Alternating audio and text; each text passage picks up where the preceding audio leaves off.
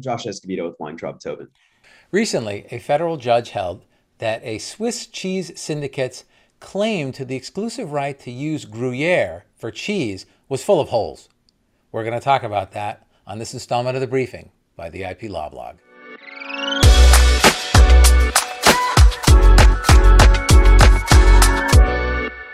This fight over the exclusive right to control the use of Gruyere began with a 2015 application by a Swiss entity called Interprofessionnel de Gruyere and a French entity called Syndicat Interprofessionnel de Gruyere.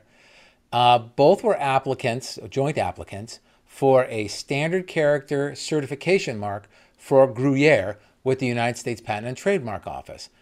This application was opposed by the International Dairy Foods Association and the United States Dairy Export Council, who argued that Gruyere is a generic name for cheese and unregisterable under the Trademark Act. Before we go any further, let me tell our audience what a certification mark is. Under the Trademark Act, a certification mark is used to certify regional or other origin, material, mode of manufacture, quality, accuracy, or other characteristics of goods or services or that the work or labor on the goods or services was performed by members of a union or another organization. So, for example, the mark Roquefort is used to certify cheese that comes from a specific municipality in France. UL or Underwriters Laboratories, UL certifies, among other things, representative samplings of electrical equipment meeting certain safety standards. Thanks, Josh. Now back to Gruyere. so, Gruyere cheese has been made in Switzerland since about 1115 AD.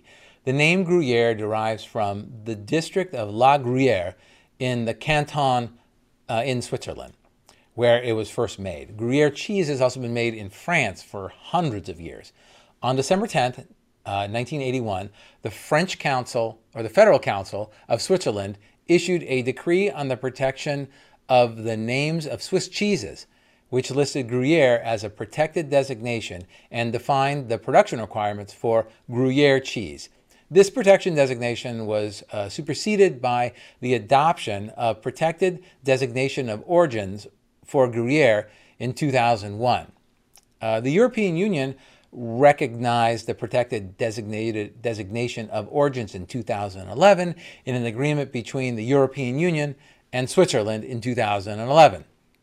And in 2012, the French National Institute of Origin and Quality approved Gruyere as a protected geographic indicator for a limited area in France. Uh, this was pursuant to an application that was filed in 2010. So uh, these um, protected designation of origins and the protected geographical indications are, uh, are designations which are used for agricultural products that traditionally have been produced in a particular geographic region. So when used on a product, uh, these indicate uh, designation guarantees that the food product originates in the specific region or follows a particular tradition of production process. So now we know that Gruyere cheese has quite a history. Did that sway the TTAB or the court? The key issue in both the TTAB and the US District Court was whether cheese purchasers in the United States understand the term Gruyere to refer only to a specific type of cheese produced in the Gruyere region of Switzerland and France, or whether cheese purchasers in the United States instead understood Gruyere as a generic term which refers to a type of cheese regardless of where the cheese is produced. That's right, Josh. To answer your question, it seems that this long history of Gruyere cheese might not have had that great of an impact on the TTAB and the U.S. District Court. Under U.S. trademark law, the test for genericness is, is, comprised of two parts. The first is what is the genus of the good or service at issue? The second part is uh, whether the relevant public understands the designation primarily to refer to that genus of goods or services. Before we get into that, I think it's important to mention that in 2013, the Swiss consortium sought and received from the USPTO a certification mark for a design with stylized font, the letters AOC, a Swiss cross, and the words Le Gruyere Switzerland. Apparently, this mark can be applied to cheese sold in the United States only if the cheese originates in the Gruyere region of Switzerland, but not France. The mark that is the subject of this dispute is just for Gruyere, which is much broader and would require that any time the term Gruyere is used on cheese that is sold in the United States, that the cheese must have been produced in the Gruyere region of Switzerland or France. That's right, Josh. And this case does not impact the validity of the existing registered certification mark um, La Gruyere Switzerland and Design. So, for the purpose of the two part test for determining genericness, the first part, determining the genus of the goods at issue, it's clearly cheese. What did the TTAB and the district court say here? In determining whether the relevant public understood the designation Gruyere primarily to refer to the genus or the part thereof, meaning cheese, uh, both the TTAB and the district court engaged in a very detailed factual analysis the both the court and the TTAB looked at dictionary definitions, articles and excerpts from articles, government regulations, statistics, websites, witness testimony, and promotional materials. Now, it was very interesting looking at the dictionary definitions because the majority of the dictionary definitions introduced into evidence did not even refer to Switzerland or France. In general, most dictionary entries uh, for the term Gruyere did not restrict uh, it to a cheese produced in France or Switzerland, or even a cheese originating in France or Switzerland. The dictionary evidence submitted by the Swiss and French syndicates mentions that the cheese originated in Switzerland or is named after a place in Switzerland, but that, that didn't even limit the definition of Gruyere to cheeses produced in France or Switzerland. Also, a significant number of articles showing the use of Gruyere uh, were for use as a type of cheese, like cheddar or jack. What's an example of that? Sure. Here's an example from the record. This is from a 2013 specialty cheese catalog. It refers to a product called Beecher's Signature Cheese Flagship, and they say it's a creamy combination of cheddar and Gruyere. So, one bit of evidence that both the TTAB and the federal court spent some time on uh, was this Wisconsin cheese manufacturer, Emmi Roth, and its use of Gruyere. Uh, Emmi Roth, through its predecessor, Roth Käse USA Inc., began to produce cheese labeled as Gruyere, made in the United States, and they began producing it in 1991. Now, its flagship product and the primary focus of its business was a cheese produced in the U.S. called Grand Cru Gruyere. Uh, Roth Käse uh, grew to an $80 million business, and Emmi Roth USA Inc. purchased the business in 2009. In 2009, at the time of the sale, Roth Käse was doing in excess of 2 million pounds of Gruyere cheese a year.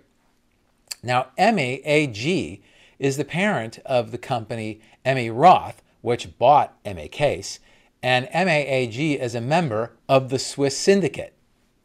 In 2012, Emmi AG entered into an agreement with the Swiss, with the Swiss syndicate in which it agreed not to label cheese under its own brand as uh, Gruyere. However, in 2012 and 2013, Emmi Roth produced millions of pounds of domestic Roth branded Gruyere and domestic private label branded Gruyere. And in the period of 2014 to 2016, while Emmi Roth produced no domestic Roth branded Gruyere, it still continued to produce millions of pounds of domestic private labeled branded Gruyere. In other words, um, Gruyere that would be private labeled by, let's say, Boar's Head or um, uh, Raley's or uh, Gelson's. Both the TTAB and the federal court case did acknowledge that both syndicates took some steps to police the use of Gruyere. Between 2012 and 2017, the syndicates sent letters to retailers and manufacturers asking them to cease use of the term Gruyere to label cheeses which were not produced in the Gruyere regions of Switzerland or France. It seems that this campaign achieved only limited success. Many prominent retailers continue to use the term Gruyere without respect to the geographic origin of the cheese. So, hundreds of thousands of pounds of cheese labeled as Gruyere are either produced in the United States or imported from regions other than the Gruyere region of Switzerland or France, and then sold in the United States every year. As you know, Josh, determining genericness is a fact intensive process, and the district court, in reviewing the record de novo, really engaged in a very detailed look at a substantial amount of evidence. The opinion alone uh, contained pages and pages and pages and pages of references to the evidence that the court looked at, and pages of evidence showing the use of Gruyere by multiple parties not having any tie to the Gruyere region of Switzerland or France. Um, now, while the term Gruyere may once have been understood to indicate an area of cheese production in Switzerland and in France, the record, both at the TTAB uh, and on de novo review at the district court, just made it abundantly clear to the court that the term Gruyere has now, over time, become generic to cheese purchasers in the United States. It's certainly generic to me, Scott. I actually didn't know its origin until we did this briefing. So it's very interesting. Thanks for sharing. Thanks for tuning in. I hope you enjoyed this installment of the briefing by the IP Law Blog. Please remember to subscribe to our YouTube channel and to our podcast. And if you're interested in more content like this, you can check out our back episodes and visit us at theiplawblog.com.